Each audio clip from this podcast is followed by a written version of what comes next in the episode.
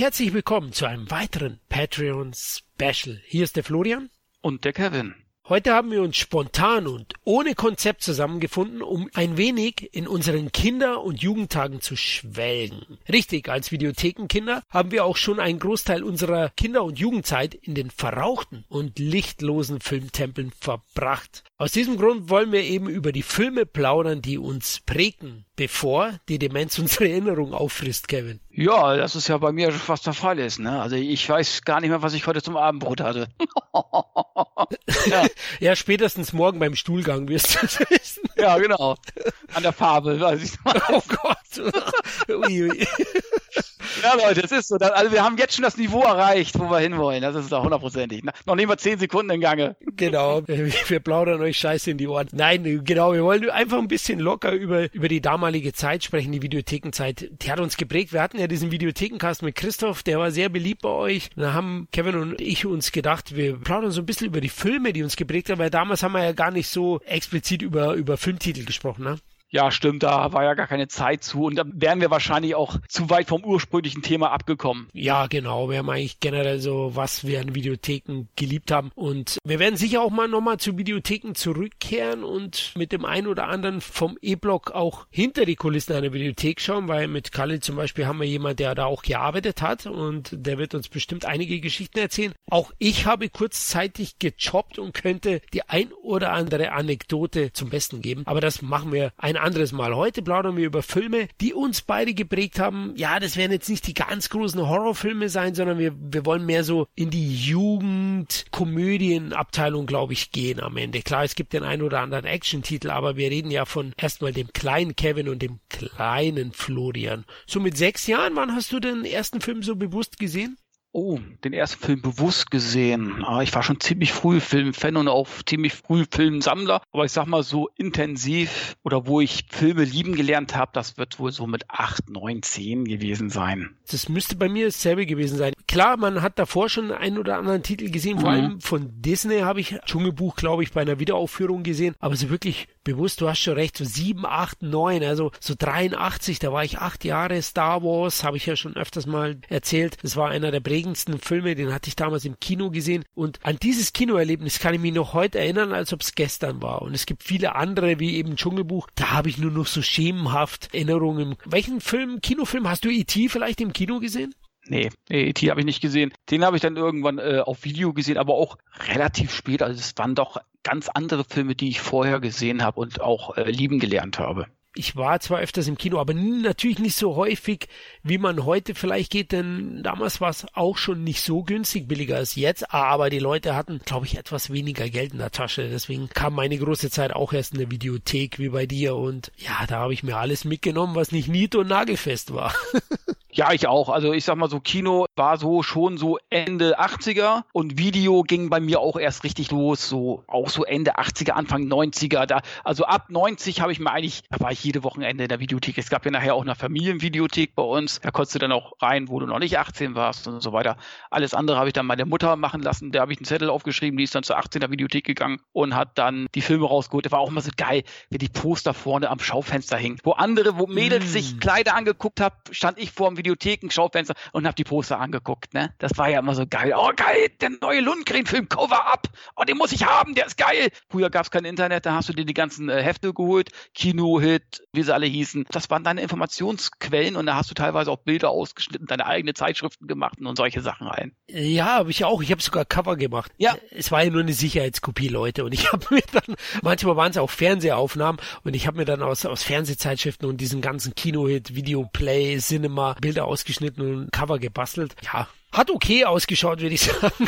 Die Übergänge waren nicht gerade perfekt, aber war in Ordnung. Und ähm, ja, Filme, die mich geprägt haben, waren zu Beginn, ich habe es erwähnt, Star Wars. Generell die ganzen Star Wars-Filme, die habe ich auch wirklich im Kino gesehen. Ein anderer großer Titel, den ich im Kino lieben gelernt habe, ist Die Goonies. Wahrscheinlich auch ein Film, der dich geprägt hat. Auf jeden Fall. Goonies habe ich natürlich auch im Kino gesehen und war auch einer der ersten Filme, die ich im Kino geguckt habe. Wenn nicht sogar der erste. Hast du eigentlich Filme in jungen Jahren öfters geschaut, auch also auf Video oder im Kino? also es gab Filme, die habe ich mir dann am Wochenende zweimal angeschaut. Klar, wenn du, wenn jetzt zum Beispiel meine Mutter zur Videothek war und ich habe jetzt bestimmte Filme aufgeschrieben und die hat die Filme dann geholt und du wusstest ja eigentlich schon, was du haben wolltest. Also wo du selber noch nicht in die Videothek rein konntest, hast du ja bewusst Filme aufgeschrieben, die dann deine Mutter oder was ich was geholt hat. Also da wurdest du ja selten enttäuscht, sage ich jetzt mal. Du wusstest eigentlich, das, was du erwartet hast, hast du meistens auch bekommen. Ja. Wie der neueste Stallone oder neueste Lohngren, da wusstest du eigentlich, das ist eine sichere Nummer. Und die Filme habe ich natürlich dann auch gleich mehrmals hintereinander geguckt, irgendwie morgens dann nochmal und so weiter. Aber dann habe ich sie dann meistens auch gleich Sicherheitskopie gemacht. Ich sag nur Tesafilm. Und dann hat sich dann so meine Videokassettensammlung Stück für Stück erweitert. Boah, das ärgert mich immer noch, Kevin. Das, das mit dem Tesa wusste ich damals nicht. Und ich habe ja. mir so einen Decoder gekauft für 100 D-Mark. Weißt ja, du, da musste man noch so ein, Inserat hinschreiben. Na, es gab ja kein Internet. Ja, da gab's dann so ein Inserat in der Videoplay. Oh, Macrovision Decoder zu kaufen. Habe ich hingeschrieben,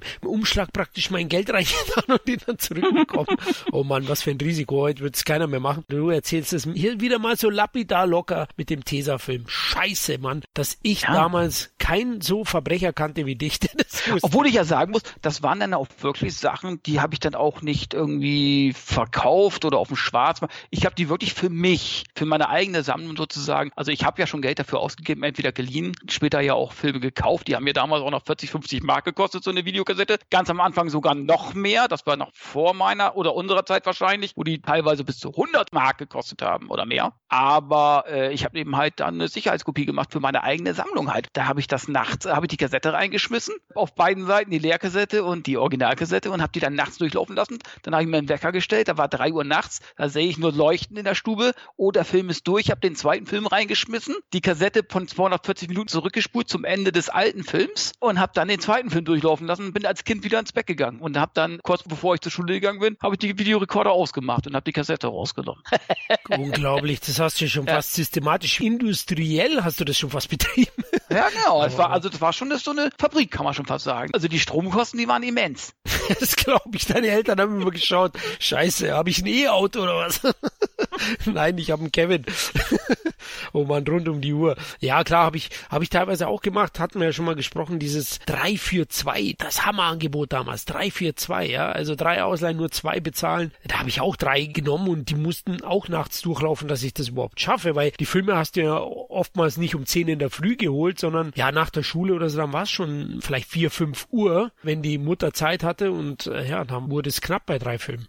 Ja, dann musstest du natürlich am nächsten Tag meistens zurückbringen, sonst wäre es auch zu teuer geworden. Ja. Ich sag mal so, früher hat so ein Live-Film auch so fünf Mark gekostet oder so, glaube ich, am Tag, so um den Dreh. Und äh, ja, das ging dann schon ans Geld. Ne? Aber wie gesagt, ich habe das jetzt immer nur für mich kopiert, für mich selbst sozusagen. Ne? Also ich bin wirklich der Letzte, der Fan von Raubkopien ist, schon gar nicht zu Zeiten des Internets. Das finde ich das allerletzte eigentlich, muss ich sagen. Ich glaube, wir beide haben, glaube ich, sehr viel der Filmindustrie an Geld gegeben. Also das kann man, glaube ich, sagen. Ja, ich würde fast sagen, in den Arsch geschoben. Ja, ich...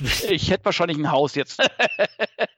also vermute ja. ich auch. Es ist auch so, dass ich Filme teilweise drei, viermal gekauft habe in verschiedensten Versionen. Ich habe jeden ja. Film geliehen und mir ging es wie dir. Mir ging es nur darum, ihn nochmal vielleicht mal anzuschauen. Oder rein die Möglichkeit zu haben, ich kann ihn anschauen. Man konnte ihn nun mal damals nicht kaufen. Oder es war halt eben einfach nicht erschwinglich. Aber einige Kassetten, eben meine erste Kaufkassette, hatte ich auch schon mal erzählt. Police Academy und Goonies, bei dir waren's? Meine erste Kaufkassetten, das, ich glaube, das waren sogar Geburtstagsgeschenke. Nee, die habe ich gekauft. Ich weiß es noch, 29,95 haben beide gekostet. Waren aber auch nur Papphüllen, keine Plastikhüllen. Und das waren Flash Gordon den ich heute noch liebe, und Weltraumpiraten. Ich glaube, den gibt es gar nicht mehr irgendwie zu kaufen als DVD oder Blu-ray. Habe ich zumindest nie mehr gesehen. Ich weiß auch gar nicht mehr genau, wer da mitspielt. Und dann geschenkt, so, dann ging das dann los mit äh, Star Trek 2, Blade Runner, Superman 2, Batman. Das waren so die, die ersten Originalkassetten eigentlich mit. Alle original, mein. Wenn ich das damals gewusst ja. hätte, wäre ich bei dir eingestiegen nachts. Du. Ja, ja. Oh, ich fand die auch so geil, die Hüllen. Ne? Und das habe ich ja heute immer noch so. Das hat sich ja bei mir festgebrannt in meinem Kleinhirn. Die zwei sind absolut, die ich habe. Ich kann stundenlang in so ein Regal gucken und einfach mir die Höhlen angucken. Ah, es gibt mir genauso, ja. Das ist, das ja. klingt fast schon pervers, gell? Wie so ein Gemälde schaue ich mir das also an. Am liebsten nehme ich mal immer so eine, heute hole ich mir meinen Film raus und denkt jeder, der Kevin will ihn jetzt gucken. Nein, der Kevin nimmt ihn mit auf Klo und liest sich in Ruhe die Filmcover durch. ja, ja, ja, das ist deine Lektüre ja, gewesen. Ja, ich, ich habe das ja auch immer genossen und genieße das heute noch und, und hol mir da auch Inspiration, auch für Podcast-Themen. Wahrscheinlich du auch. Man schaut mal so rum. Oh, der ist geil. Oh, und der ist ähnlich. Oh, könnte man einen Themencast machen? Also klar, das geht mir auch so. Und ich habe auch viele Filme dann gekauft und da waren auch einige, die mich geprägt haben. Eben Goonies hatte ich schon erwähnt. Generell die Filme mit den Corys. Ja, die, oh ja kennt heute keiner mehr die Corys, aber unsere Generation, die ist mit denen groß geworden, ne? Also welche können wir da erwähnen? Äh, Stand By Me hat mich stark geprägt. Was war bei dir noch bei den Corys für dich legendär? Daddy's Cadillac zum Beispiel. Ui, ja, der war auch schön. Und dann gab es noch so einen Film, da war Corey Haim schon ein bisschen älter, der hat mit Nicole Eggert so einen Erotik-Thriller gemacht, der hieß Blown Away. Nicht zu verwechseln mit Blown Away mit äh, Tommy Lee Jones und Jeff Bridges. Na, der explosiv bei uns heißt. Ah, genau. genau, der hieß aber Blown Away, weil Nicole Eggert war damals so ein heißes Stück. Und jeder wollte ihn gucken, das weiß ich noch heute. Da hat Corey Haim mitgespielt. Aber natürlich auch Corey Feldman, der war ja an, ach, ob das jetzt äh, Lost Boys war äh, und so weiter. Das waren so, das waren jetzt keine Weltstars, aber jeder kannte sie irgendwo. Die waren immer irgendwo mit drin in irgendwelchen bekannten Kinderfilmen oder Jugendfilmen waren die dabei.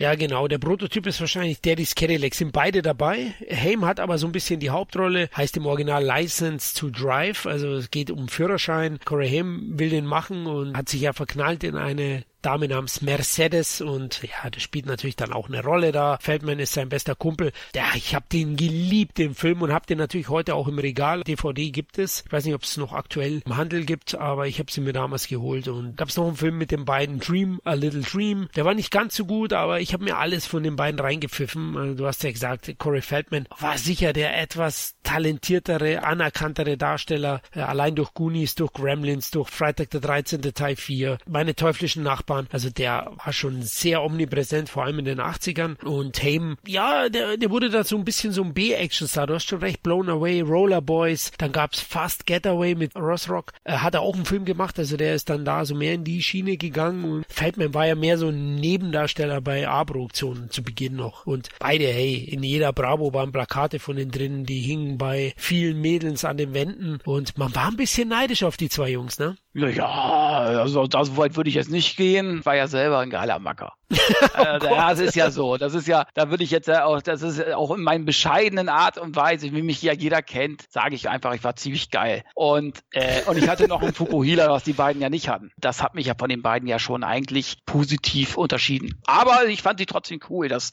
davon ab. Oh Gott, ich stelle mir gerade vor, uns beide als die deutschen Chorus, du mit Fukuhila, ich mit Pisspot-Schnitt. ja, genau, so hat es ja ein Pisspot-Schnitt. Bei dir, da hat man ja immer einen Topf äh, drauf gemacht und einmal umzugeschnitten, ne? Genau, richtig. also ich glaube echt, wir werden die Herzensbrecher schlechthin. Prinz Eisenherz wie Frisur. die, die Mädels haben sich schlichtweg nicht getraut, weil wir einfach so gut ausgesehen haben. Ne? Ja, die, die haben, gut aus. Wir blitzen eh bei den beiden ab, ne? Oder der Typ schaut ein bisschen gefährlich aus. Also wir, wir wären jetzt sozusagen äh, so die idealen Werbefiguren so für Elite-Partner und so. Wo dann jeder denkt, hast die beiden, die haben das doch gar nicht nötig, im Internet sich Frauen zu suchen. Ja, aber gerade das denkt ja jeder und darum sind wir da drin. ja, genau, weil wir so einen dicken Geldbeutel haben. Ja. Den wollen wir einfach teilen. Ja, aber die Corys, die waren schon, die waren schon ganz heiße Typen und ja, leider, leider war es ja in echt, wenn man sich dann befasst hat, vor allem in der jetzigen Zeit auch durch die MeToo-Debatte kam auch einiges hoch bei den Corys. Naja, da war ich nicht mehr so neidisch auf deren Werdegang, denn die haben teilweise auch die Hölle in Hollywood erlebt äh, mit Missbrauchsfällen und so weiter als junge Darsteller. Das tut einem natürlich auch sehr, sehr leid. Trotzdem möchte ich beide hochhalten, die haben uns geprägt. Ein anderes Duo, was uns stark geprägt hat, war, glaube ich, Bud Spencer und Terence Hill, ne? Ja, definitiv. Also ähm, das waren die äh, Helden für uns. Für mich auch so ein bisschen später eigentlich erst sind die bei mir so in Erscheinung getreten oder erst bewusst in Erscheinung getreten. Klar, aber die Filme im, im Fernsehen gesehen. Bei mir war es dann wahrscheinlich eher noch Lüdi Finet, so was die witzigen Leute anging. Aber dann natürlich dann auch Bud Spencer und Terence Hill. Es gab noch so eine, weiß nicht, war das Italiener, so eine so ein, so ein Double-Double-Team. Die haben da auf selbe Schiene gemacht wie Bud Spencer und Terence Hill. Vielleicht kennst du die noch. Ja, irgendwie ist mit Butch und ja, ja, ich weiß. Ja, ja, die, die sahen total scheiße aus. Das war wie bei Bruce Lee, so Bruce Lee und so. Das waren so die,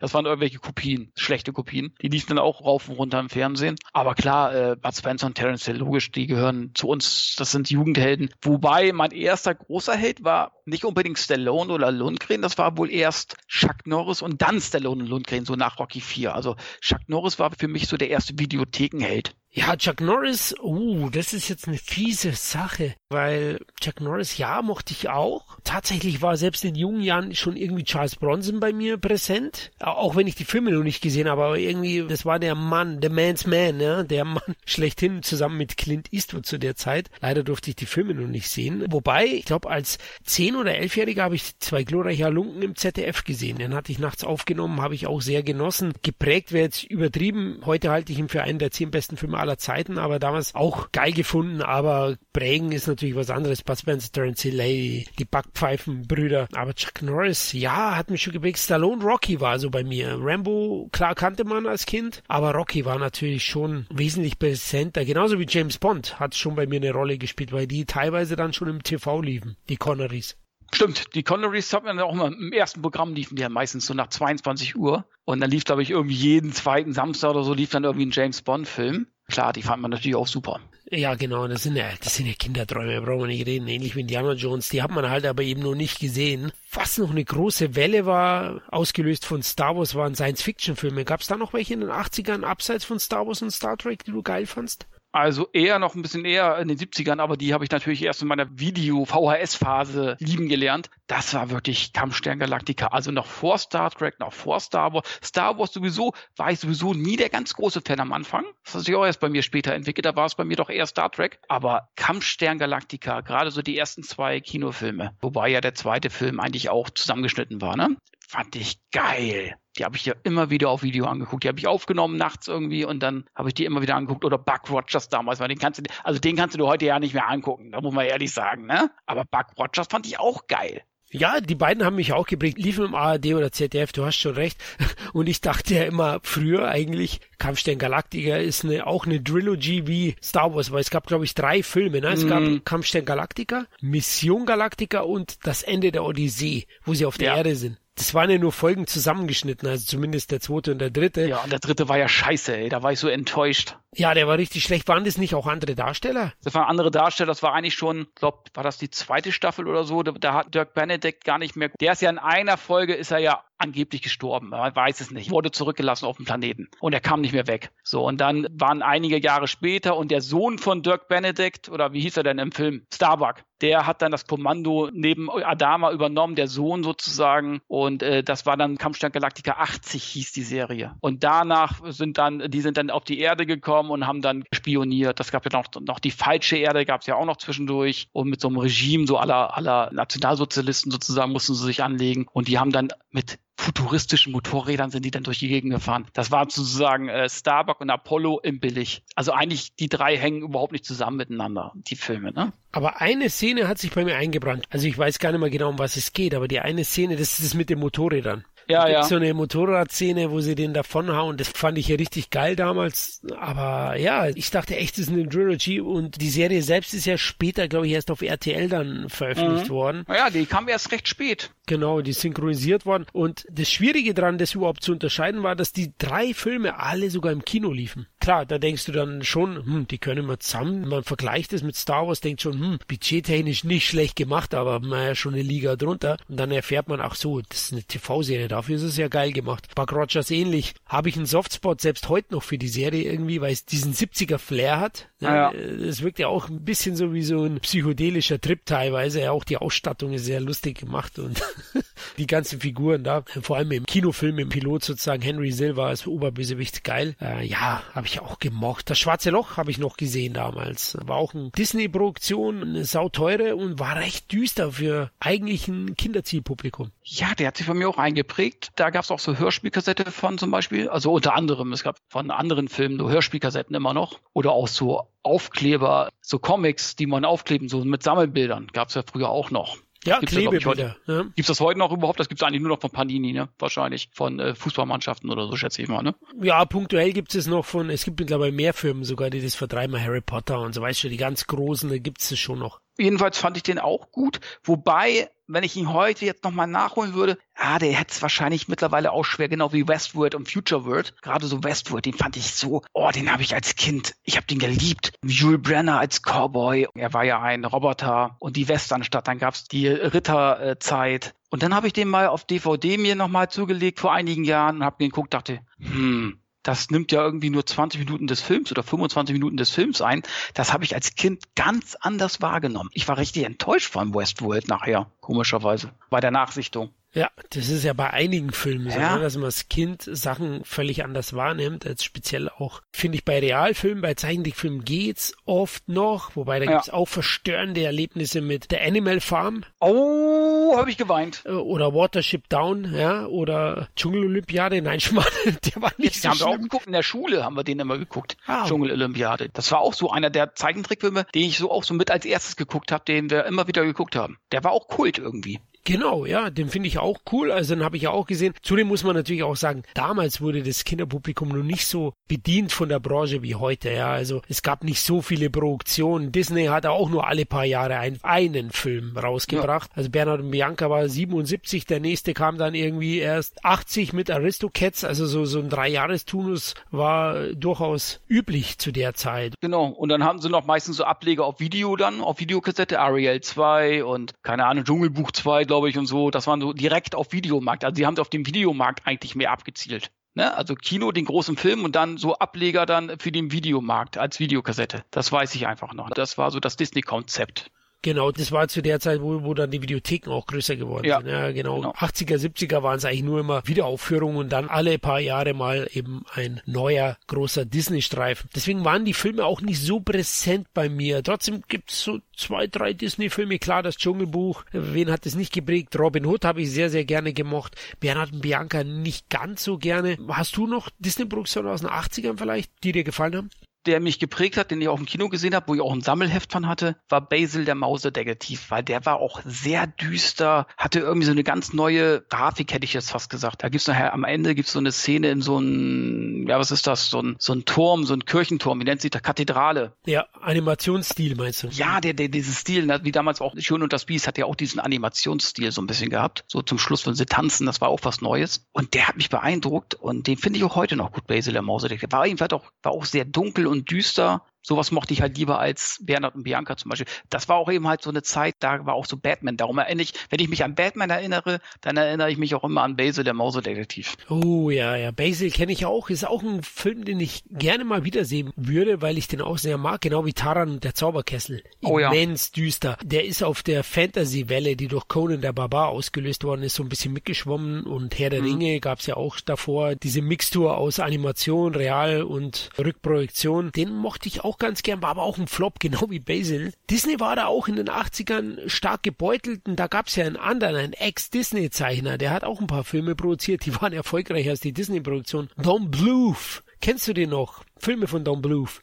Da bin ich jetzt überfragt. Hat er vielleicht das letzte Einhorn gemacht? Nein, das letzte Einhorn, uh, über den müssen wir auch noch reden. Nein, Feibel, Feibel der Mauswanderer und in der. einem Land vor unserer Zeit. Ach so, der, stimmt, das waren ja mehr Spielberg-Sachen irgendwie, ne? Oder Spielberg-Produktionen oder mit ja. Mhm. ja, ja, genau. Und die hat Don Bluth gezeichnet, der später dann zu Fox gegangen ist. Ne? Da hat er auch noch einige Sachen gemacht, wie Titan AI und weitere Filme, die dann auch nicht so erfolgreich waren. Und mit dem bin ich auch aufgewachsen, sogar teilweise ein paar sind für mich prägender gewesen als die Disney Disney-Konkurrenz zu der Zeit, weil sie auch erfolgreicher waren. Also in einem Land vor unserer Zeit haben selbst meine Mädels geliebt. Klar, durch Jurassic Park hat, glaube ich, diese Reihe dann auch nochmal einen neuen Schub bekommen. Ich, ich weiß nicht, wie viele Ableger, Fortsetzungen es da auf Video gibt. Ich glaube, sieben oder acht Kassetten ja, von ja. Land vor unserer Zeit. Und das letzte Einhorn ist für mich einer der schönsten Zeichentrickfilme der 80er Jahre. Ja, geprägt auch vom Soundtrack einfach. The Last Unicorn, das hat sich in meinem Kopf festgebrannt bei mir auch und auch eine recht düstere Geschichte, auch Fantasy angehaucht. Ich sag's ja, Conan, Herr der Ringe, das war so die, die Zeit der Zauberbogen, haben wir auch schon mal gesprochen drüber. Auch so ein, so ein Film, der hier im Kino lief, aber eigentlich ein Pilot ist von einer TV-Serie, die dann letztlich nie produziert worden ist. Das hat uns geprägt, die, die ganzen Fantasy-Sachen.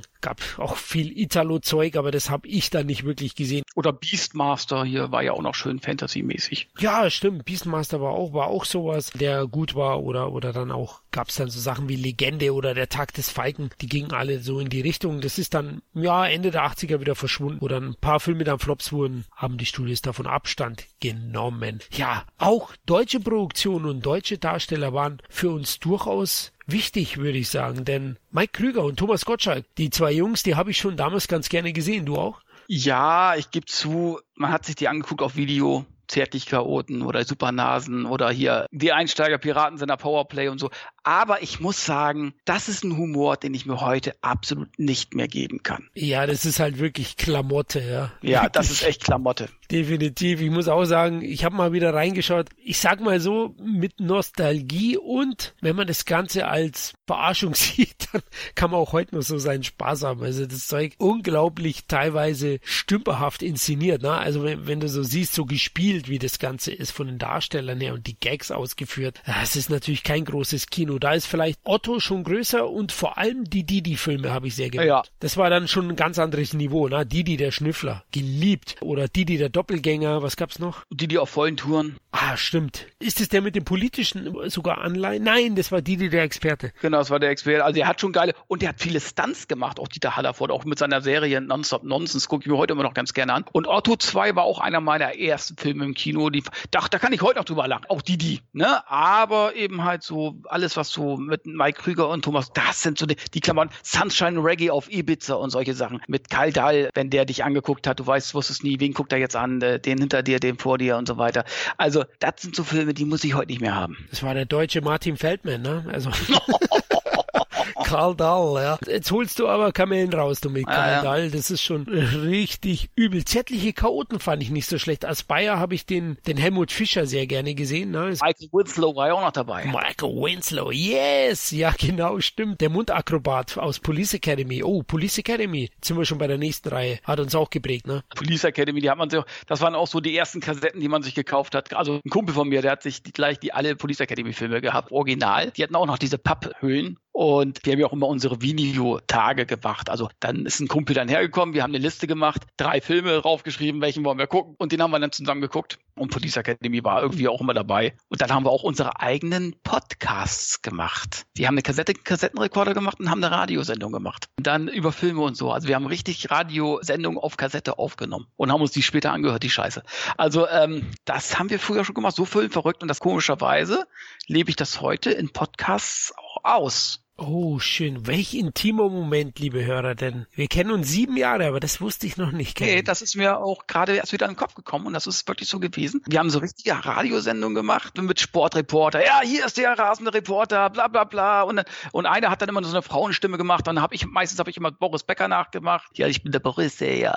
Oder an den Franz habe ich nachgemacht. Ja, sicherlich, ja. ja also ähm, das waren so äh, mit Wettervorhersage und mit Musik dann zwischendurch wieder reingespielt. Dann kam dann so meistens Soundtrack-Musik. Dann ging es dann weiter mit der. Wir haben richtig Radiosendung gemacht und das ist mir äh, ja jetzt eigentlich mal wieder ins Kopf gekommen. Das haben wir, haben wir früher schon gemacht, quasi. Ja, also ich wusste schon immer, dass das in dir drin steckt. Ne? Ja. Anscheinend hast du es schon in jungen Jahren fein geschliffen und dann hast du es hier ausgekotzt.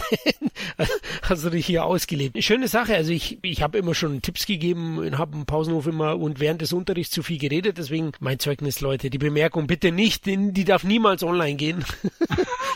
ich habe gehört, dass das irgendwie schon geleakt worden ist. Oh Scheiße, Wikileaks oder was? Ja, ja, da war da, der, der, der ist ja nicht umsonst da im Knast da, der, der Ochance oder wie der heißt. oh Gott, oh Mann, oh Mann, ey, du haust wieder einen raus. Du.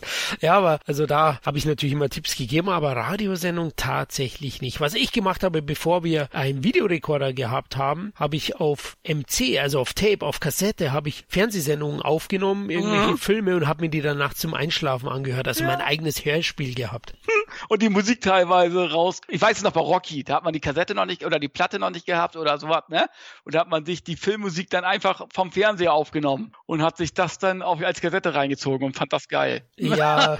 Scheiß auf die Qualität. Das war alles heutzutage. Oh, ich muss alles in HD haben und DVD hat ein Pixel zu viel und so weiter. Das war uns doch früher scheißegal, Leute. Da haben wir uns Sachen, haben wir uns auf Kassette aufgenommen und fanden es gut. Genau, unsere Ohren, das war nicht scheißegal.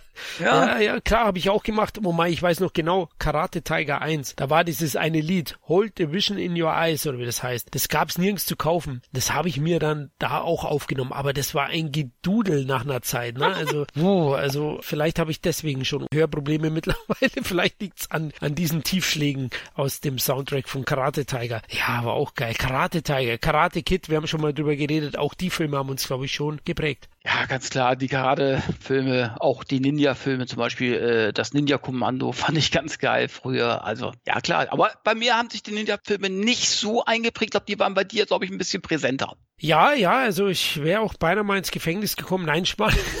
Ach, mit deinem Wurfstern? Ja, ich, mein Gott, das waren halt so alte Autos, ne? Die wären sowieso verschrottet worden und dann habe ich da ein bisschen nachgeholfen. Nein, Spann, ich nicht. Das waren die Klassenkameraden. Habe ich auch schon mal in irgendeinem Podcast erzählt. Die haben sich dann, ja, wie meinte Christoph, solche Spackos, die haben sich dann im Mercedes-Stern rausgebrochen und den schön geschliffen und dann hatten sie einen Wurfstern. Also Wahnsinn, ja. Die Ninjas, die waren absolut in bei uns damals. Jackie Chan war noch kein Faktor in dem Alter bei mir. Das kam auch erst später. In Deutschland war er nicht so groß. Ich kannte ihn eigentlich nur als den, den Schläger von Auf dem Highway ist die Hölle los. Die Filme mochte ich noch sehr gerne. Ja. Also da habe ich auch immer meinen Spaß gehabt und das nachgespielt. Viele TV-Serien natürlich Colt Sievers, da kommen wir demnächst in einem Podcast drauf. Die Serien der 80er, Action-Serien, die uns geprägt haben, habe ich auch geliebt. Und eine andere Sache war natürlich auch Steven Spielberg war omnipräsent. Also Amblin, seine Produktionsfilme, die stand für mich als Kind schon für Qualität. Und er hat auch sehr viel Filme gemacht für ein jugendliches Publikum. Ich möchte mal nennen, das Geheimnis des verborgenen Tempels also Young Sherlock Holmes liebe ich heute noch. Explorers, dann Das Wunder in der achten Straße, ne? Also viele, viele Produktionen sind von dieser Spielberg-Schmiede und da wusste ich immer, da ist Qualität und da habe ich meinen Spaß. War es bei dir auch so? Hast du darauf schon geachtet? Ja, da habe ich schon drauf geachtet. Also da hast du dann auch so Namen wie Steven Spielberg, da wusstest du ganz genau, oh, jetzt bekomme ich irgendwie so ein Fantasy-Highlight, irgendwie so was Magisches geboten, was du ja heute, das ist ja das, da hattest du irgendwie damals drei, vier große Blockbuster im Kino, wenn überhaupt des Jahres. Und da hast du hingefiebert. Klar hast du auch viele andere Filme geguckt, aber es gab diese drei, vier großen Filme, wenn überhaupt was du heute nicht mehr hast. Heute hast du 50, 60 Filme, keine Ahnung, die 100 Millionen kosten. Die unterscheiden sich. Also da muss schon wirklich was ganz Besonderes sein, um herauszuragen. Und das sehe ich heute gar nicht mehr. Also selten. Eher sind es schon fast die kleineren Filme, die irgendwie rausragen heutzutage. Und früher waren es dann wirklich so die Spielberg. Oh geil, der neue Spielberg-Film. Super, ne? Ich freue mich schon drauf, weil die was Magisches einfach hatten. Absolut, ja. Da wusste man, da bekommt man was Hochwertiges. Du wusstest genau, ja, da bekomme ich großartige Popcorn-Unterhaltung geliefert. Das war schon so, definitiv. Er hat ja nicht nur für Universal produziert, war zwar eigentlich schon sein Stammstudio, aber auch ab und zu für Warner und für andere hat er was gemacht. Nummer 5 lebt war noch so ein Fall, ne? Hast du den auch gesehen, den Roboter, der? Ja, den, klar, den fand ich natürlich auch gut. Nummer 5 lebt. Klar, kannst du es heute, ist es natürlich verstaubt denkt auch jeder, was willst du mit so einem Roboter? Da kannst du auch den von äh, Buck Rogers nehmen hier. Mibi, dibi, dibi, dibi, dibi. Ne? Wo du auch fragst, meine Fresse. Aber das ist ja auch bei Star Wars, wenn du jetzt die neuen Star Wars Filme siehst, da haben die Roboter ja auch nicht mehr so viel zu tun, wie sie es damals bei den ersten Filmen zu tun haben, wenn man mal drauf achtet, weil die ganz genau wissen, was willst du mit denen eigentlich anfangen, letzten Endes, ne? Aber klar, Nummer 5 lebt, hatte auch so ein, war auch so ein Film, den du als Jugendlicher auch, den man sich auch gerne angeguckt hat, auch den zweiten Teil eigentlich. Nummer 5 gibt nicht auf, war auch toll. Ja, finde ich auch. Also, du hast ja schon erwähnt, Superman habe ich natürlich auch gesehen, Teil 3 im Kino sogar. Oh. Ja, da war ich im Kino Teil 4 zum Glück nicht.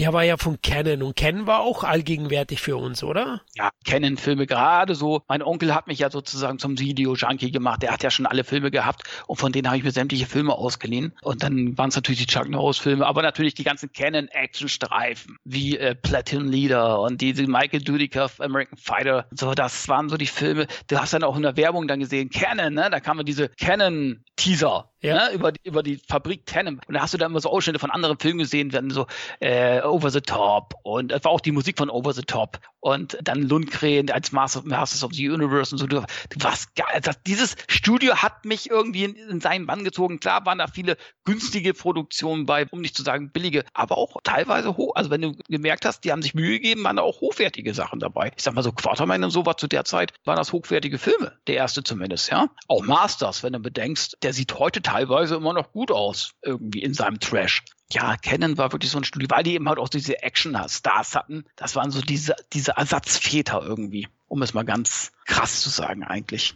Ja, also das war klassisches eigentlich Videothekenfutter, was unsere Eltern uns gegönnt haben sozusagen. Ich habe tatsächlich, jetzt wenn ich nachdenke, nur zwei Canon-Filme im Kino gesehen. Das war Over the Top und Quarterman 2.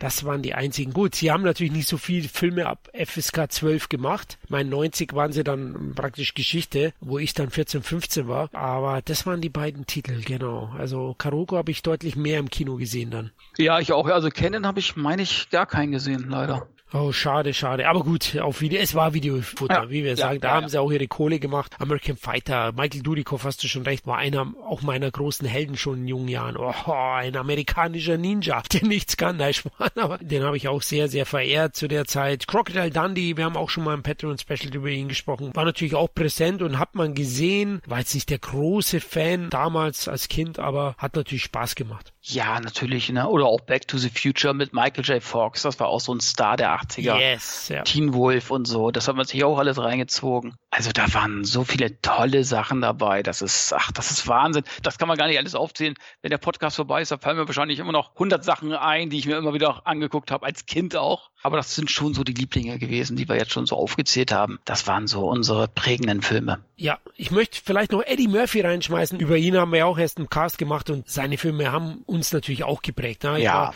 ich war Prinz aus der Munde, habe ich im Kino gesehen, war, war herrlich. Auch Beverly Hills Cop 1, 2 und 3 habe ich im Kino gesehen. Ja, Leute, Goldene Kind. Ihr wisst es vom Eddie Murphy Cast, wenn ihr gehört habt. Ich bin da Eddie grenzenlos verfallen sozusagen. Ich sammle jeden Müll von ihm und der hat mich natürlich auch stark geprägt. Eine weitere Reihe, die mich zumindest geprägt hat, ich weiß nicht, wie es bei dir war. Canon haben wir ja erwähnt. Eis am Stiel.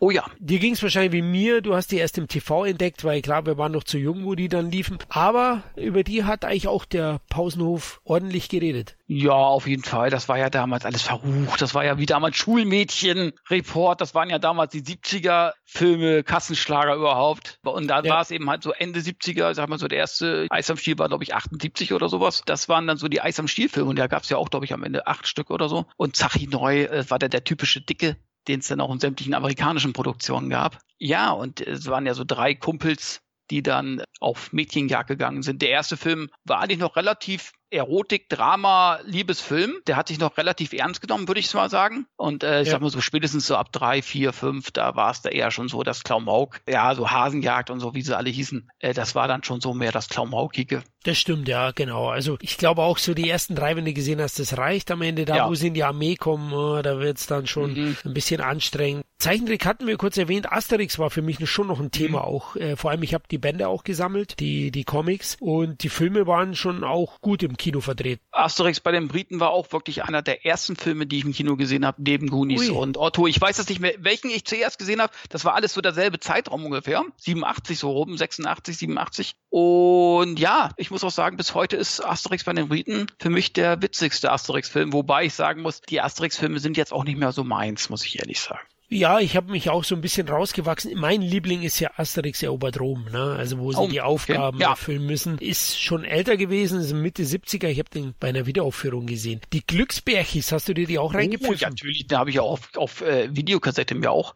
Ich habe ja auch viel aufgenommen vom Fernsehen. Das ist ja nicht so, dass ich mir alles aus der Videothek kopiert habe, sondern ich habe ja sehr viel vom Fernsehen aufgenommen. Da hast du dann in der Werbung, musst du dann zwischendurch auf Pause machen während der Aufnahme, dann hast du wieder weitergedrückt. Also war ja zu geil, die Zeit damals. Da hast du dich geärgert, wenn du zu spät spät auf Play wieder gedrückt hast oder auf Aufnahme gedrückt hast. ja, genau. Ja. Später bin ich auch da rausgewachsen, ne, waren Filme dann, die dir ab einem gewissen Alter einfach nicht mehr gefallen und du als Kindergramm abtust. Was ich auch noch sehr gerne gesehen habe, war äh, Liebling, ich habe die Kinder geschrumpft. Oh ja, habe im Kino gesehen. Oh, ich auch. Ah, schön. Geil. Geil. Das ja. war auch so ein Ereignisfilm. Also an diesem Kinoerlebnis denke ich auch immer noch äh, heute zurück, weil das einfach was ganz, war auch technisch, wo du dachtest, ey, geil. Wie geil ist der denn gemacht? Und der ist auch geil gemacht. Definitiv, ja, der ist richtig geil gemacht und der hat auch Qualitäten, die heute noch zum Tragen kommen. Ich finde ihn klasse und ja, irgendwie gibt's ja Gerüchte, dass, dass auf Disney Plus, auf dem Streaming-Kanal dann eine TV-Serie kommen soll. Wir haben ein Riesenbaby, fand ich nicht mehr ganz so gut, war auch top gemacht, aber der erste war schon deutlich besser. Auf jeden Fall, aber auch Ghostbusters zum Beispiel natürlich, Ghostbusters. Insbesondere der erste Film, der hat uns ja auch geprägt. Nicht nur der Film oder die Filme, sondern die Musik. Ich weiß, wir hatten damals, mein Nachbar hatten, sie hatten eine Musicbox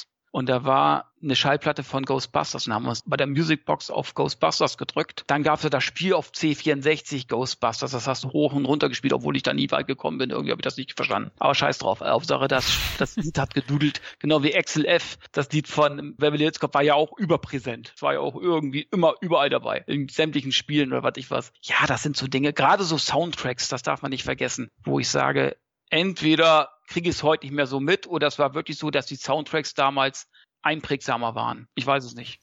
Ja, ist schwierig, ob das nicht nostalgische Verklärtheit ja. ist, aber ich würde es auch so sagen. Also vielleicht sind wir da verblendet, aber ich würde auch sagen, die waren einprägsamer und am Ende auch prägender. Ne? Klar, Ghostbusters, ganz großes Kino auch, habe ich auch geliebt und in die Richtung ging ja da auch die Gremlins. Es war zu der Zeit einfach die, auch dieser Fantasy-Touch, den viele Themen hatten und auch leichte Horror-Einschläge. Ne? Ghostbusters ist ja jetzt bei weitem nicht ungruselig für einen Zwölfjährigen. Ja. Hat auch ein paar Bedrohmomente, vor allem gegen Ende. Die unendliche Geschichte auch vom 84 auch ein bisschen düsterer als man denkt, ne, mit diesem Wolf. Mhm. Habe ich auch sehr, sehr geliebt oder Momo gesehen. Das waren die Sachen Adriano Gelentano. War der für dich relevant? Ähm, mochte ich auch, wenn er zusammen mit Ornella Muti hier äh, gibt den Affen Zucker oder widerspenstige Blablub. Ich weiß, es war, glaube ich, sogar damit der größte Erfolg. Ich weiß aber nicht mehr genau, wie der hieß. Widerspenstige Blablub. Aber äh, ich muss sagen, wenn ich mir die heute angucken würde, würde ich wahrscheinlich die auch nicht mehr so pralle finden. Also ich habe der gezähmte Widerspenstige vor ein paar Jahren wieder gesehen. Der ist noch echt gut. Mhm. Da, da passt einfach zwischen Ornella Muti und ihm passt es einfach von der Chemie und die beiden. Da gibt's ja so ein Ränkespiel zwischen denen. Das ist echt toll gespielt. Den finde ich auch gut. Aber die meisten Produktionen Generation, glaube ich auch, den könnte ich nichts mehr abgewinnen. Es gab ja in der Videothek so einen Star, der hieß Tony Maroney. Der Superbulle hießen die Filme.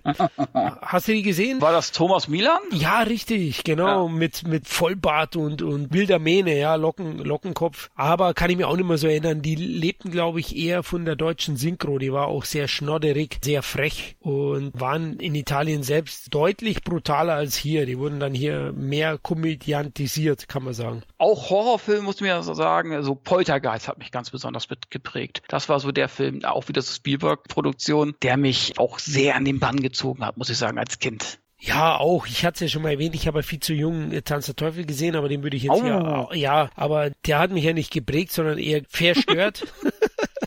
Und äh, deswegen nenne ich den jetzt hier mal nicht, aber Gremlins, ja, Poltergeist, ja, The Fog, Oh ja, The Fog, ja, ja. Carpenter habe ich auch schon so ein bisschen reingeschnüffelt gehabt, hin und wieder. Es kamen ein paar im Fernsehen. Es Christine gab, auch und so. Ja, es gab ein paar im ARD damals. Die hat so eine Nachtrubrik, wo immer wieder Filme kamen. King Cobra gab's da, The Fog. Und das habe ich dann aufgenommen heimlich. Meine Mutter wusste nicht genau, was ich da aufnehme. Und habe es mir dann angeschaut. Und ja, es gab schon ein paar schlaflose Nächte. Also auch Kurt Russell, also die Klapperschlange. Obwohl ich noch recht jung war, habe ich den von Anfang an geliebt. Der hat einfach auch ja. ein ikonisches Aussehen, lässige Art gehabt. Klar konnte ich jetzt die filmischen Qualitäten in jungen Jahren noch nicht so bewerten, aber der Film war einfach cool und die Person, ne? Ist für mich einer der zehn All-Time Favorites ever. Uh. Ist so. Es ist ein Film, den ich liebe, den ich mindestens zweimal im Jahr gucke. Geil und, und recht hast du. Ich muss auch sagen, ich liebe den auch über alles. Ein 10 von 10 Film. Klar hat der aus heutiger Sicht ein paar technische Schwächen mittlerweile, aber vergiss es. Fuck,